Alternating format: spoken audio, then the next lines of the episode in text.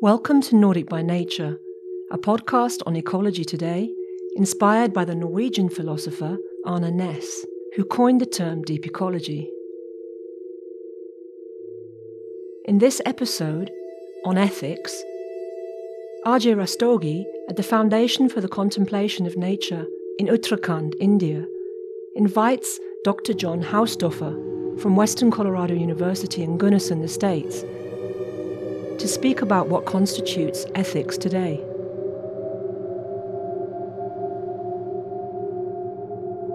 Both Ajay and Dr. John, as his students call him, are part of a growing movement that calls for a new kind of ethics that views all places as part of our home, all generations and being as part of our scope of responsibility, and all actions as potential expressions of human care for the world.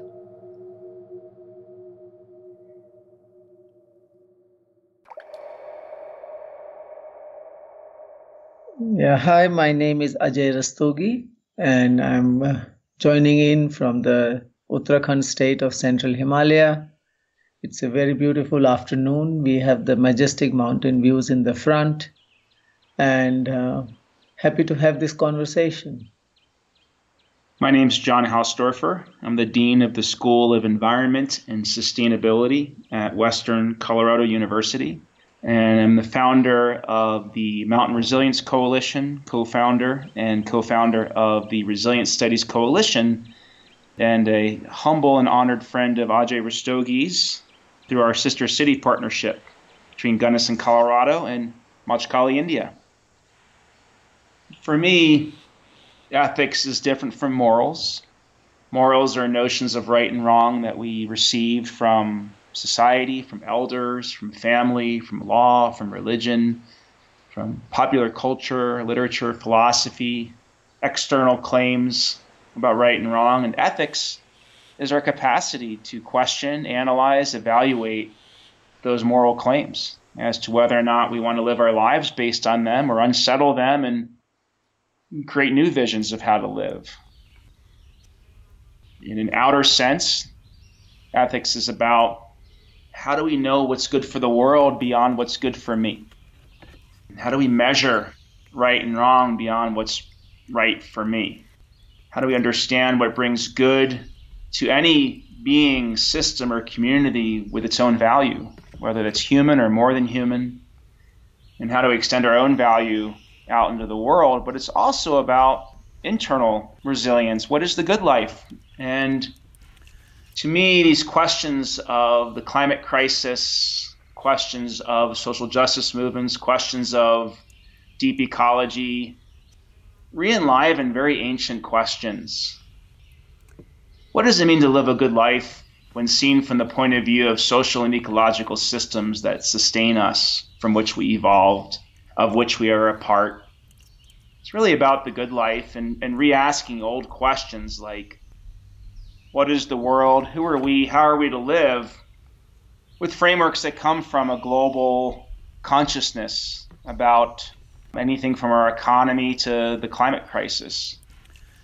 And so, again, ethics is simple. It's our ability to analyze moral claims, but it's become really complex now that those moral claims involve things about how driving to the corner store to get a gallon of milk might affect farmers on the other side of the world.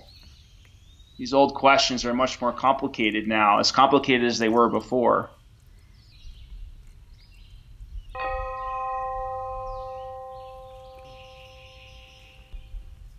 The issues are far more complex, as Dr. John Hausdoerffer has mentioned.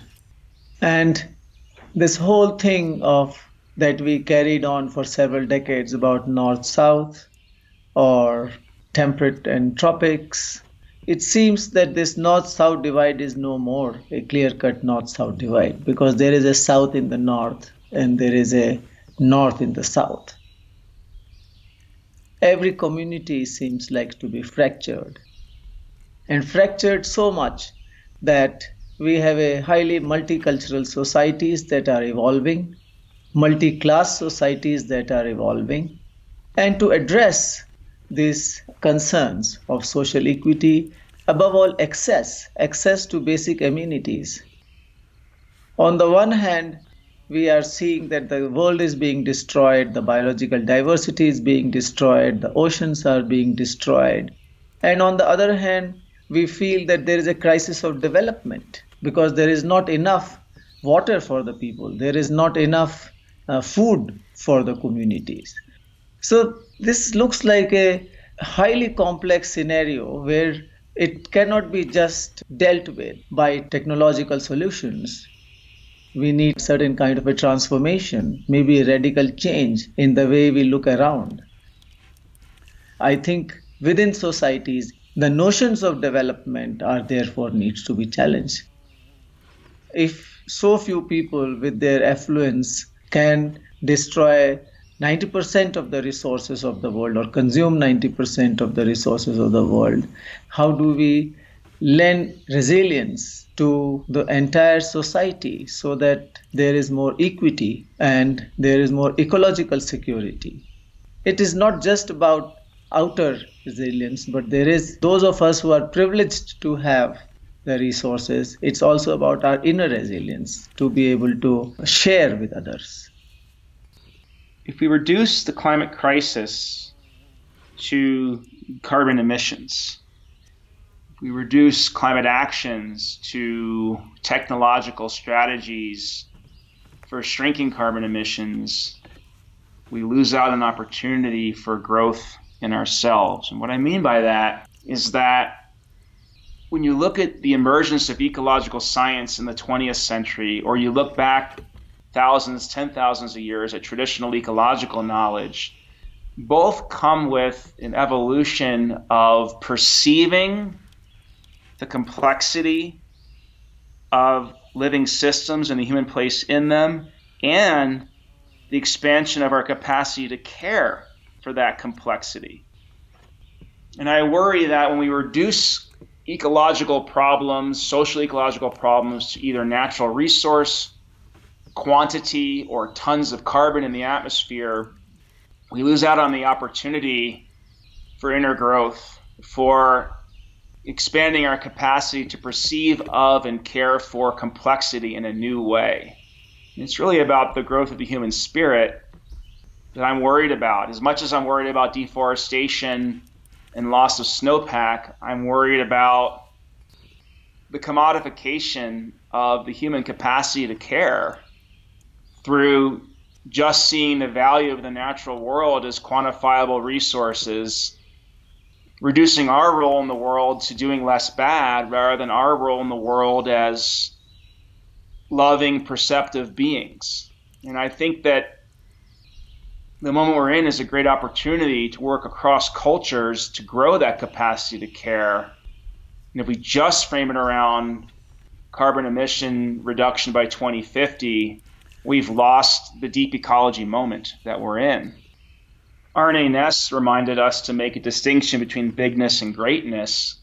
And I would also ask us to make the distinction between smallness and greatness. Like it's a it's nice to humble ourselves and to, you know, think of the language here, shrink our carbon footprint, reduce, reuse, recycle, leave no trace.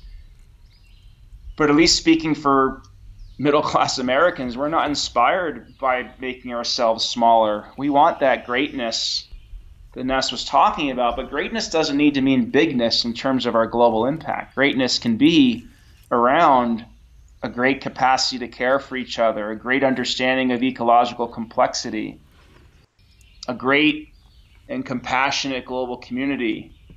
And, and the alternative to big is not just shrinking ourselves. Uh, Ajay was sharing with my students the story of Lakshmi, who represents eight kinds of wealth. Yeah. Ajay. Mm-hmm. So we think about richness in so many ways.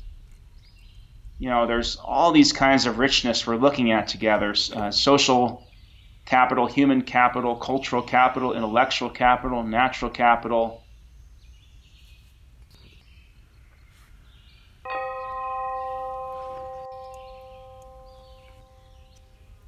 One of the things we were talking about yesterday, uh, Ajay and I, looking out at the Himalayas, was how some of these questions that are emerging from the climate crisis and emerging from global inequity and poverty are old questions. And what we were asking the students is that, you know, are they comforted by the fact that these are old questions or are they disheartened by the fact that these are old questions? There's a concern that lack of inner resilience, that hole inside of us driving a kind of external greed that will destabilize us inside, but also create injustice in the world on the outside that relationship between inner and outer resilience is, is what Ajay and I have been talking about with our students is at the core of ethics. How does an outer resilience movement, like, for example, sustainable agriculture or water conservation or renewable energy, stem from and how is it sustained by a kind of inner resilience? And, and how does our inner being find fulfillment and satisfaction from those outer resilience efforts? And if those two aren't merged, you know, I know plenty of American organic farmers or environmental nonprofit workers who got burned out. Environmental nonprofits have a high turnover rate. And so they may be doing outer resilience work, but they're collapsing for a lack of inner resilience. We're trying to find that sweet spot as the core of ethics in the Anthropocene.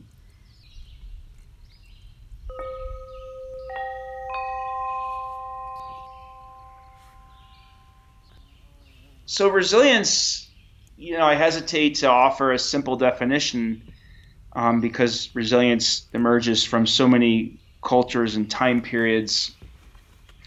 But in the Western scientific discourse, you know, it really starts with, um, in my view, Aldo Leopold, who the American conservationist who did not even use the word resilience, but when he talked about the health of land, he talked about the capacity for self renewal. And that gets at the core of resilience. You know, resilience is the ability to adapt to shock or disturbance. Before ecology, we've seen that word used in psychology, thinking about how people respond to trauma, um, whether they grow from that healing or collapse from it. But in ecology, it really emerged from Buzz Holling in 1973. And he really shook up ecology and the sciences in talking about the capacity to persist because for him it was no longer about nature's equilibrium. It's no longer about how an ecosystem reaches a sort of climax community status and then has natural balance. For him, there's this adaptive cycle, right, that requires disturbance. And so suddenly resilience is about the capacity for a system to absorb and adapt to disturbance to thrive on the other side of that disturbance. So, thinking about a low intensity forest fire, uh, clearing out excess of dead and living trees to allow for the understory and the forest to thrive and the habitat to thrive. And by the 21st century, we have you know Brian Walker and David Salt taking Holling's notion of the importance of disturbance, and they're actually now using that phrasing in the definition. They're saying resilience is the capacity of a system to absorb disturbance. But the real turning point's been in the last decade. I think there's been a revolution in how we think about resilience. An essay by Carl Folke in 2010, he talked about the capacity to create a fundamentally new system. Now, Carl Folke is talking about transformational change as the definition of resilience. So, resilience is now the capacity to create a fundamentally new system, literally transforming our political systems around capping carbon or a carbon tax or disrupting campaign finance so that oil and gas companies no longer have so much power. It's about building awareness into our citizenry and really, what he says, he, there's a quote from him. He says, Transformational change often involves shifts in perception and meaning, social network configurations, patterns of, inf- of interactions among actors, including leadership and political and power relationships, right? So, suddenly, resilience is about activist, democratic co creation of economic, social, political, environmental justice. I was lucky enough to talk with Vandana Shiva in 2018 about this, and I just asked her, point blank, What's your definition of resilience? And she said, Dealing with illusions is the resilience of our time. As you think about that arc, you know, from Leopold's capacity for self renewal to Buzz Holling bringing like disturbance into how we understand ecological systems to Folke talking for transformational change to just Shiva saying resilience is just whether or not we can deal with illusions. And I think those illusions are outer and inner. The illusions can be the way in which companies have spent billions of dollars to get people to doubt scientists. But illusions can also be internal. The illusion of the separate individualistic self being fulfilled by consumption. That illusion is also driving resilience. The illusion that we're not part of one global community together, we're in competition with each other.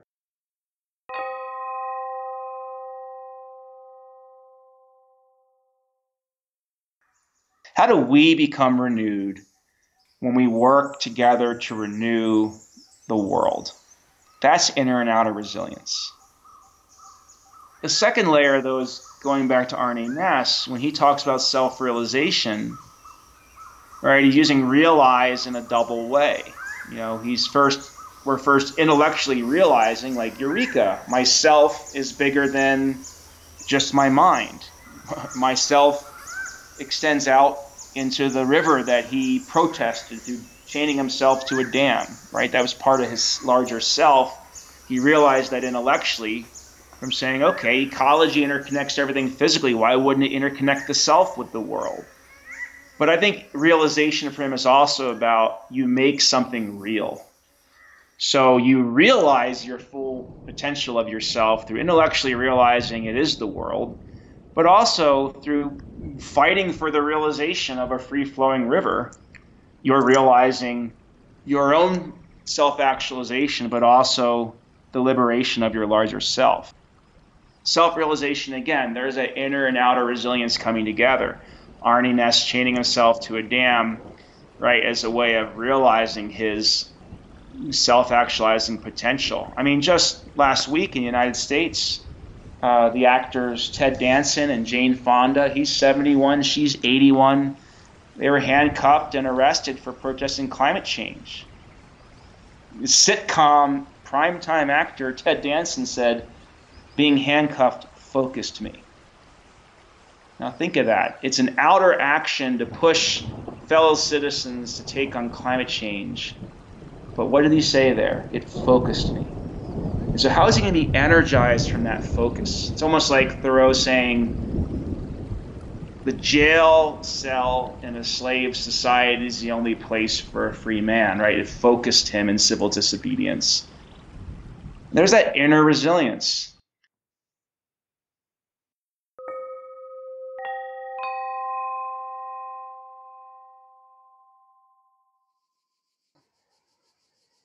So in 2016, uh, we developed a collaboration with the Western Colorado University and a graduate student that time, Brendan McNamara, he visited us and we, in collaboration, designed a course which is now called Mountain Resiliency. It's a three credit course and students have been coming for the course together with the dean, Dr. John Hausdoerffer.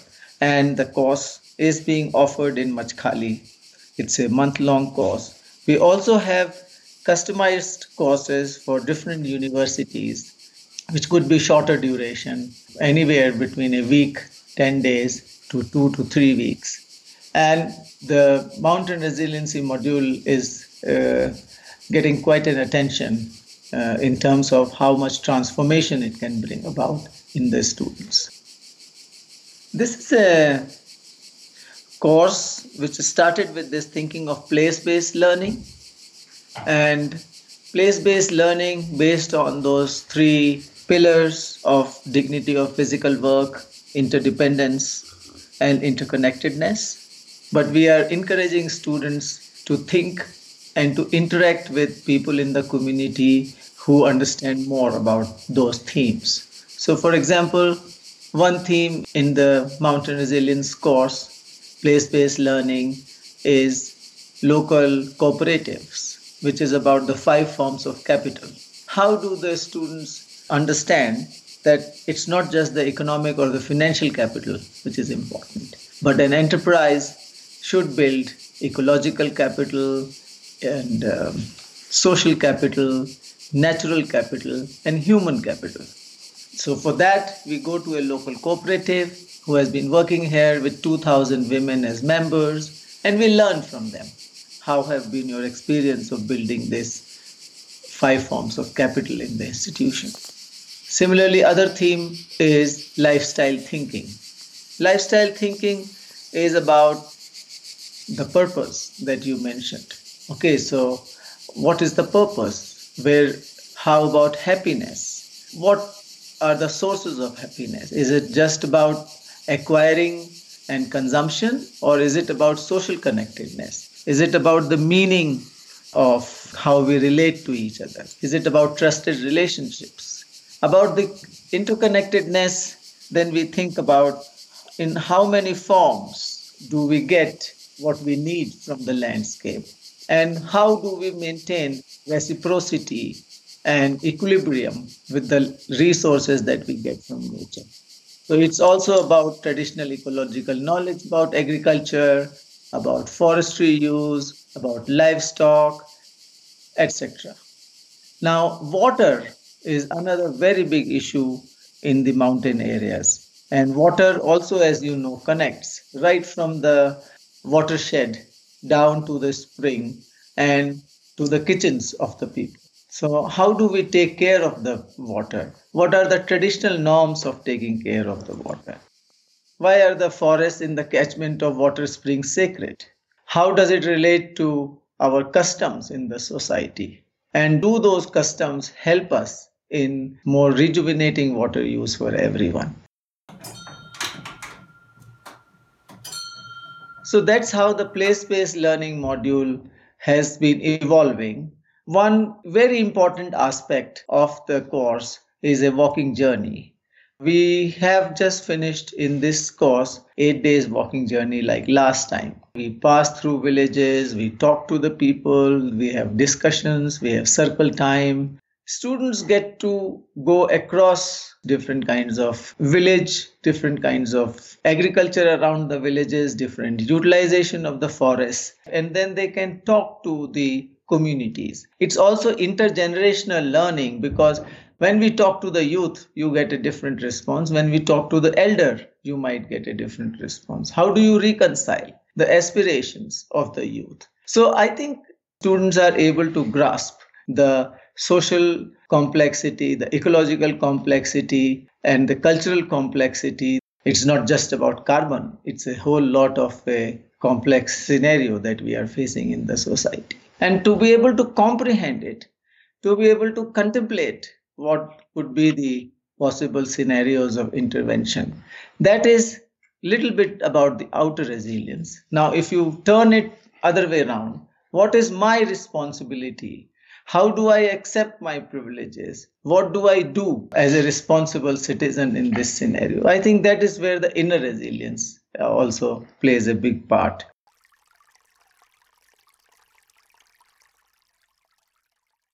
The social events, like for example, we are at the moment celebrating Diwali, the students are a part of those festivities in the village.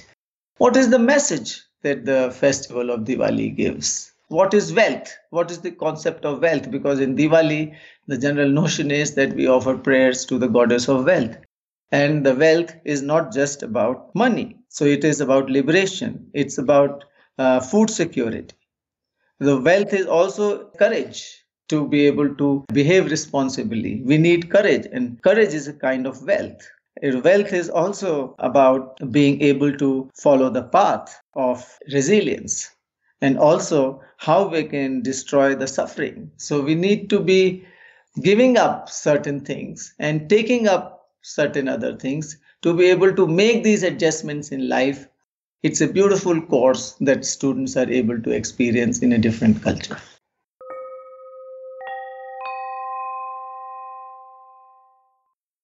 One of the things we've done out of a concern that American students don't simply swoop into a community where their guests think they can solve problems and swoop out without a proper needs assessment, without humbly co creating solutions with community leaders, is that beyond the course, which lasts a month, we've created a sister city partnership between Gunnison City Council in Colorado and Majkhali leaders here so that there is a continuity between each year's course. And one of the glue between each year's undergrad course is a graduate student living in Majkhali, keeping a mountain conversation alive when the course is not happening so that students feel like if they contribute something in Majkhali, it's within the intellectual capital of this community and can continue beyond their presence here, knowing that they're part of a larger self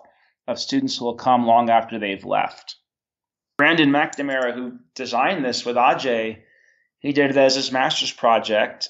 And when I created the Master in Environmental Management program at Western, I did away with the thesis and said, the world needs PhD students defending theses to expand knowledge, but why do we have master's degrees?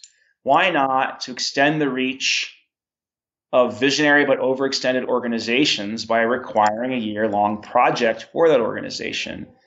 Five years later, we're sending 25,000 hours of these projects around the world to extend that reach for organizations, and we'll have a thousand of those by 2035, but they're playful. Students don't just get bogged down in complaining about who the US president is and what the global impact of that arrogance is. They are playfully creating solutions. We call it the IMBY program instead of not in my backyard, in my backyard. What do you want to create? Uh, what do you want to grow? What kind of wealth do you want to promote? Scale it up. Mm. Yeah, actually, through the United Nations Mountain Partnership, they're they're connecting me with um, what they see as similar project-driven programs around the world. Um, the Resilient Studies Consortium I've started is, is looking to find those partners. We found a beautiful one, at Eberswalde University in Germany, um, that we have a nice partnership with. First, the job is to create an excellent model. You know, we haven't perfected what we're doing yet. We never will.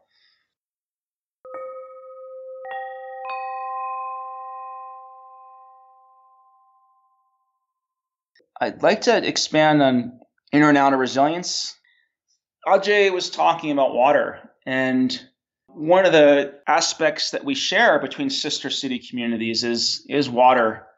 We both are on the edge of major mountain ranges. We both rely on snowpack uh, from spiritual fulfillment to uh, economic need to forest health to ecotourist potential to family traditions and in Colorado, there's a community, San Luis, Colorado. Someone you should interview someday, Devon Pena, writes brilliantly about San Luis, Colorado. And what happened there was Culebra Peak. It's a 14,000 foot, oh, uh, four or 5,000 meter peak. The snowpack of that mountain is necessary for a 200 year old food system in the town of San Luis. It's a Hispanos traditional farming community that uses acequia ditches bringing gravity fed water to the fields. That water is managed democratically. It's a water democracy. And that water actually expands the riparian ecosystem. So the way in which that community produces their livelihood and sense of cultural self, the food of their ancestors in their stomach, also renews the ecosystem. How exciting is that? When we have examples in the modern era of social livelihood resulting in more biodiversity rather than less. And that's that's not just a movement making itself smaller. That's finding a new great story of human communities as co-creators of social ecological renewal. That's been disrupted. Uh, logging companies have tried to clear cut on the mountain, which speeds up snowmelt, threatening the growing season the movements there have been really resilient, though. We've seen examples of conservative, in some cases, farmers linking arms and chaining themselves to a gate with Earth First tree sitters. they care about those trees for different reasons, but there's something resilient in the intersection between them. And so for me, outer resilience really is really told by that story that to have the resilience of that forest ecosystem protected from a clear cut, we need the social resilience of a community's water democracy, which needs the cultural resilience of that community's diet and traditional food practices, its deep food, which needs the emotional resilience of its youth. Many of the youth of that community are leaving for economic opportunity in Colorado Springs and Denver. And I think there's a lack of that deep connection to the intrinsic value of being of that place among the youth that's going to be the tipping point for the rest of that community's resilience collapsing. If we don't have a next generation that feels spiritually fulfilled in doing the hard work of managing that community's food system, suddenly the expanded riparian system, as well as the food system, as well as people who protect that forest, as well as people who want to protect the amount of snow on that mountain will collapse. And I'm finding that here as well on our, our trek to the Himalayas. Interview after interview with community elder, they talked about the loss of youth to economic dreams in Delhi. Now, even the ancient stone walls are starting to crumble because the youth are leaving how to build inner resilience in the youth spiritually, and I don't mean religion, I mean fulfilled as beings in a place, so that then cultural, social, ecological resilience follows.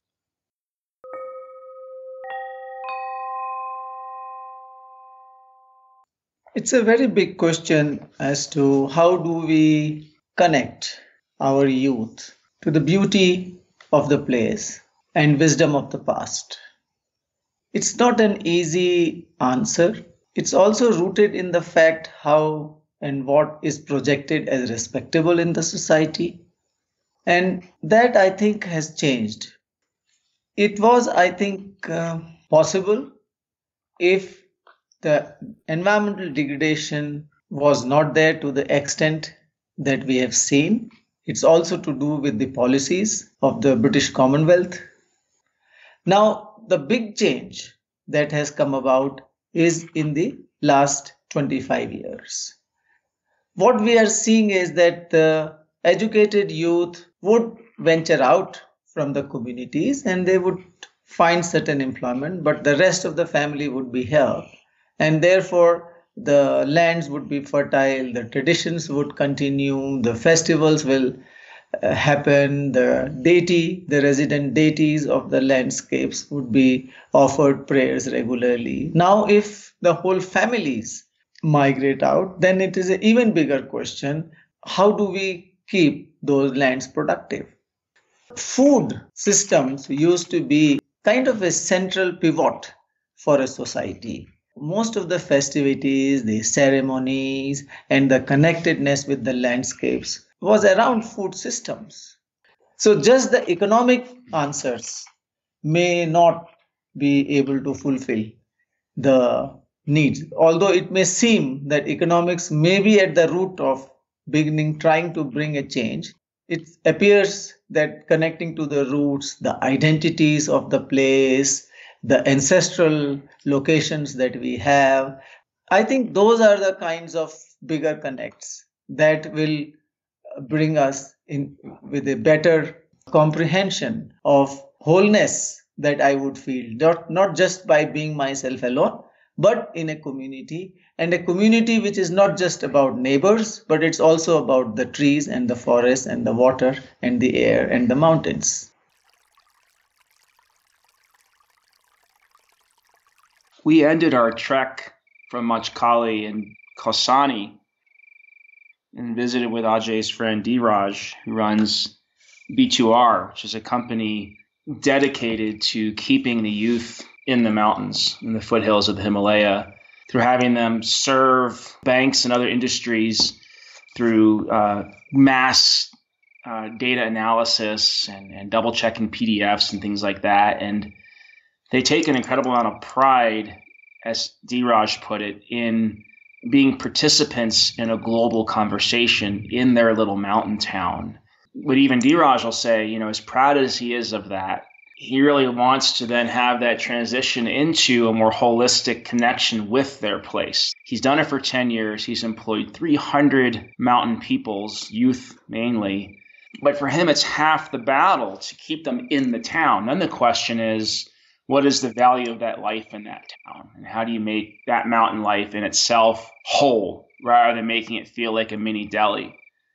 And I think that's where Ajay and the Foundation for the Contemplation of Nature really comes in to connect people to the sacred value of, of the land they walk on through the dignity of work. Yes, one should take great pride in being educated technically in this new economy and finding a voice in that economy by walking from the farm to Dheeraj's computer station.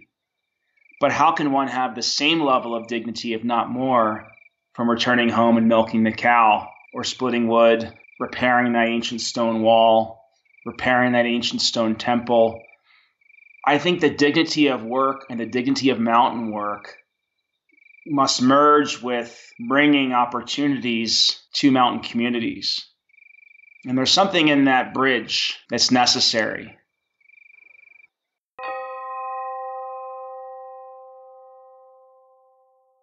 When we talk about renewal, we're talking about anything from an ecosystem's capacity to renew itself to certain cultural practices renewing themselves to human being having that spiritual renewal in the face of a collapse of a way of life. And thinking about, you know, beyond the Himalayas, where, by the way, the infrastructure for that kind of connection with renewing cultural and social and ecological systems that are traditional, that infrastructure is still there. Whereas in the United States, it's being rebuilt in a lot of cases. We're seeing a lot of growth in farmers markets. We're seeing a lot of backyard gardens. There's a really inspirational place in Chicago called Eden Place, where on the south side, where the predominantly African American community that had horribly lead contaminated soil has renewed that land by you know cleaning up the soil, turning into community gardens, and then renewing that confidence in being a land-based people after their ancestors left the South because of what happened on the land. So it's not just a renewal of lead, lead contaminated soil, it's also a renewal of the spirit of a people who are traumatized by land itself. And so I think we're starting to see renewal come together in all of these ways renewal from cultural trauma, renewal from ecological collapse.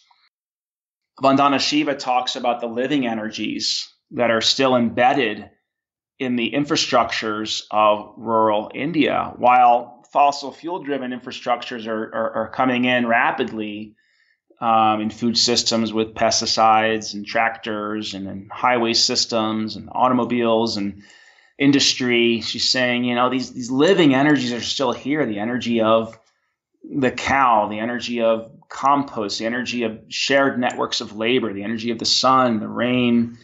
Those living energies are very much still in place, you know, and, and her concern is if we shift from fully into that fossil fuel infrastructure, a lot of carbon will be released into the atmosphere, right? But you'll also have that loss of renewal. People being displaced from their farms has led to a quarter million farmer suicides in this country in the last 20 years. Talk about the opposite of renewal. I think a lot of this is about renewal, inner and outer resilience. And Brandon McNamara our colleague who developed this course with Ajay on inner and outer resilience, he's adding this other form of capital that he's calling spiritual capital. And I think for me, that's not about making sure a certain religion is still followed. It's to me, being a spiritual being is simply being more than a body that consumes bodies in a global economy. Inner resilience is a thing in itself that's not taught enough. We have enough doom and gloom about, oh, the loss of the Ganges or the loss of the Om Glacier. And that kind of fear of loss is just not a sustainable fuel. And that instead, we have to start talking about what are we going to gain? And if we see them in a reciprocal relational way, inner and outer resilience, then maybe they keep each other alive rather than just if we make people feel scared and guilty enough, maybe they'll do some mindfulness exercises so they keep fighting against climate change and don't burn out. They can go on a mindfulness cruise. Right, Ajay? yeah. yeah.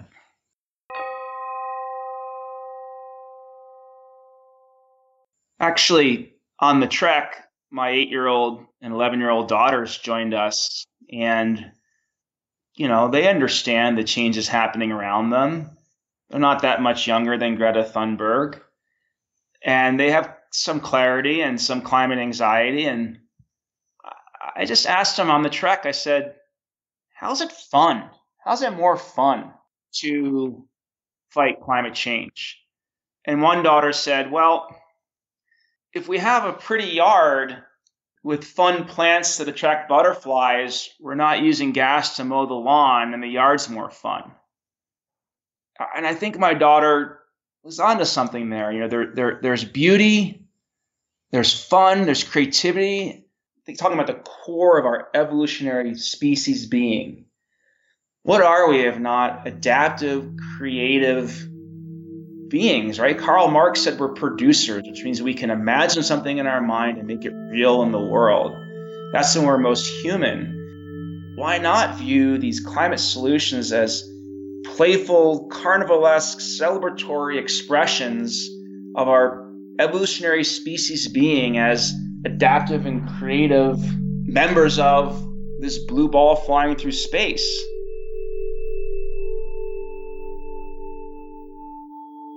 The American middle class of the last three generations represents the first time in which private life has been more pleasurable than public life. And that's very dangerous.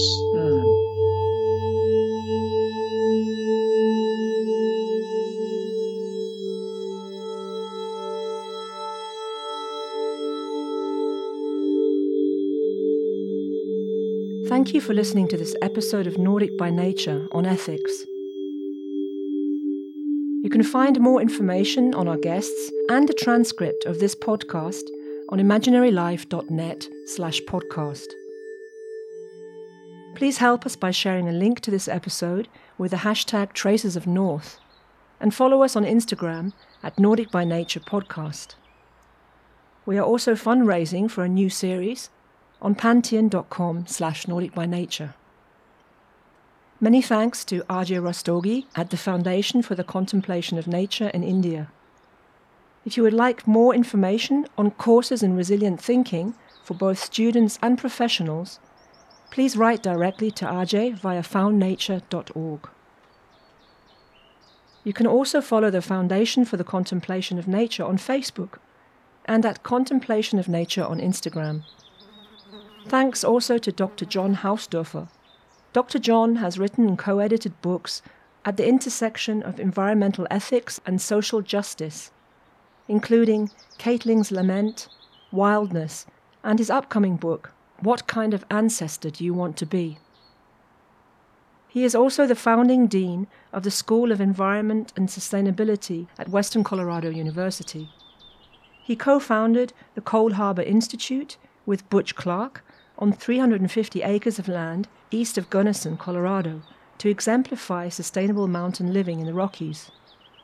He also co founded the Resilience Studies Consortium to unite environmental programs from liberal arts colleges across the world so they can provide what he calls multi place, place based education in hands on, interdisciplinary learning laboratories.